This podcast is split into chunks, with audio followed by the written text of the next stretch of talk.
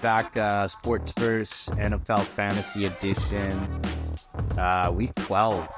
This is right away. We'll jump into you know the fantasy must starts for Week 12. There's a lot of good matchups. Obviously, a lot of playoff implications and a lot of just kind of just trying to get into wild cards and trying to get any wins you can get in your divisions. And I think right away we start off with uh, a quarterback that's a must start this week. We got Lamar Jackson.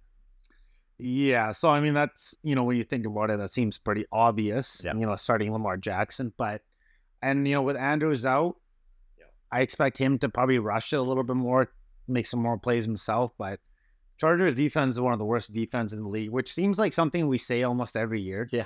I like as far as I can remember, they always seem to have issues on defense, no Yeah. matter if they have Joey Bosa or not. Yeah, which they And don't. they don't this week. On top of that, Yeah.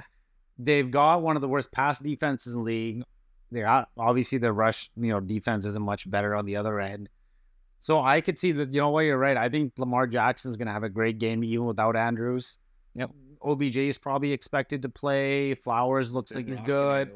Isaiah Likely ripped it up last year when, uh, or year before when Andrews was uh, injured. So I think Lamar Jackson is a safe play. Yep. Uh, the running backs here, I'm gonna go with my guy Pacheco. I'm gonna play Lamar Jackson, so I hope Pacheco can put up a fight on the other end here. But no Maxx Crosby for the Raiders this week. That's the first game he's missed in his career. And that's huge for anybody offensively to see him going away because that's a big deal. That the pa- I mean, for you know, we're talking about the Chiefs' offense. Uh, you know, then playing like shit. Probably gonna be nice to play the Raiders' defense without um, what do you call it, Maxx Crosby. Even though their pass defense has actually been pretty sturdy, it's the rush defense that's been the issue. Yeah, and that's why Pacheco is my running back pick for uh, start of the week. Yeah, and then next, I think uh, wide receiver we chose uh, Tank Dell. You know, almost anybody on that uh, Houston Texans uh, receiving corps because you know that they're going to be battling it out every match they play with. They don't have the best defense, so you you, you know it's going to be a back and forth. Yeah. they're going to get scored on, and they're going to do some scoring. And Tank Dell is him and uh, Puka are like two of the guys that right now they're saying you know they have we haven't seen these kind of this kind of talent in a while since you know like the Cooper Kupps first came in and a bunch of these other guys Jeffersons and Chases like that were just lighting it up but those were guys that were you know we knew we were gonna light it up this Yeah. is a guy that's coming in that wasn't expected he came in and filled the role for Yeah. a couple of guys getting injured Nico would go, go down they had the other uh, receiver go down and then Tank Dell becomes CJ Stroud's one of his uh, Oh. favorite guys to just chuck that ball to Well, I think he was a third round pick, and that's been a Yeah. great third round pick. Huge. And I feel like you can get r- rookie receivers. There's always a couple Yeah. guys that just manage to always, you know, do well, especially in the last few seasons, right? Like you've been mentioning, there's always some like one guy, but you're right, late draft picks. And now Tank Dell is one of those really solid upside guys because you know Stroud's going to be thrown, especially this week when they play the Jaguars, which has the potential to be a really high scoring game. And then you know that, and then we're on the tight end here. Uh, we we came down to two options. We had Njoku, who's been on fire, and Dorian Thompson Robinson, who we'll also talk about. Yeah. Uh, he loves throwing to the tight end. Obviously, it's mm, you know safer throws because he's closer to the line of scrimmage. yeah. But as a tight end, volume is king, right? You don't care how you know where you're getting the ball as long as you're getting the ball at the end of the day, and they got to throw it to somebody. I So- it's the same thing for the other uh, McBride, tight end, yeah. Trey McBride. You know, he's another quick throw guy, and he could actually, you know, get out there deep. But I think for uh, Murray, just because he's uh, so good at kind of getting out of the pocket and then Yeah. looking for somebody, and McBride just a big body for him. Kind of like you know when Mahomes finds Kelce, it's like that's such a good combination to use when you properly use a tight end. Yeah. because they can do so much. They can get you that. You're not looking for 20, 30 yards from that guy. You're looking for hey, we need the within 10 Yeah, you know, that within 10 yardage and just fucking lob it to those guys, man. Some of these guys, Njoku, Trey, and Andrews, before he got injured, we saw why they're so effective is because they can make catches that matter. Well, in tight ends this year in general, had been Fucking like it. LaPorta is a second Yeah, round pick. and he's been rocking doing it. Usually, rookie tight ends don't happen, right? Like, no. usually, you know, you had your Kyle Pitts a couple years ago, but for the most part, it usually takes a few years for these tight ends to come in and actually make an impact. Kincaid on the Bills, right? He's taking advantage of his opportunity. LaPorta, you know, Trey McBride, I think is in.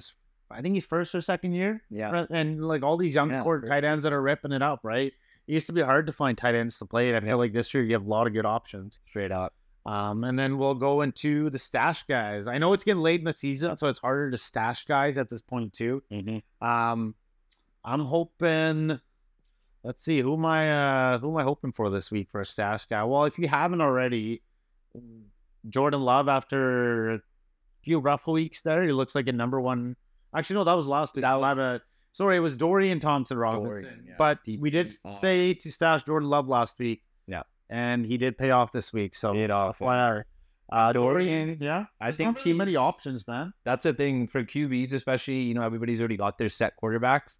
But I think it's more for people that are kind of, you know, thinking outside the box that, you know, maybe, you know, anytime a quarterback can get injured, if you got to grab somebody and they're doing well, because we know Cleveland is going to fall back in some games for sure right now. And they're not playing some of the worst team, or they are playing some of the teams that don't have the best record. So they do have chances to actually score some points, get some yardage, and actually, you know, make some fantasy relevancy if you need a good quarterback. And this guy hand in hand with Njoku. If Njoku's getting like 10 targets and catching nine of those, you know, that's just going to benefit a quarterback like this. Well, on top of that, like you know, we for the most part, people in a traditional one QB, two receivers, or three receivers, or two running backs, one or two flex options, a tight end, etc. So, but there's also leagues where there's two QB leagues, right? Yeah. So if you're looking for a tight end late in the season, he's an option. You have also the um,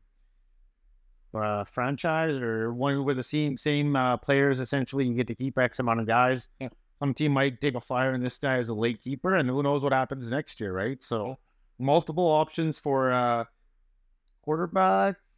It's pretty. I mean, as far I sorry, not multiple options, but if you're looking through the multiple options right now, he's probably the best one out of those two. So, running backs and getting pretty thin right now, but the only one that we were able to get for this week would be uh Tyjae Spears for the Titans here. Yeah. He's been playing 50-50 with uh what do you call it, Henry lately. Henry looks a little slow. Yeah. I know, you know, the the situation around him isn't that great, obviously, right now, but you're the Titans, you've got a young running back, you know, late in the season, maybe let him loose and see what he can do. Because you already know what you have in uh Henry at the end of the day. You're not unlikely you're gonna make the playoffs because you have to win what seven straight. Yeah, so I think that's a good one for that. And then receivers, I think we just went with uh, the New Orleans Saints. You know, they uh, Michael Thomas isn't there, Mm-hmm. and then obviously we're gonna get a lot of uh, uh, who's their number one receiver again?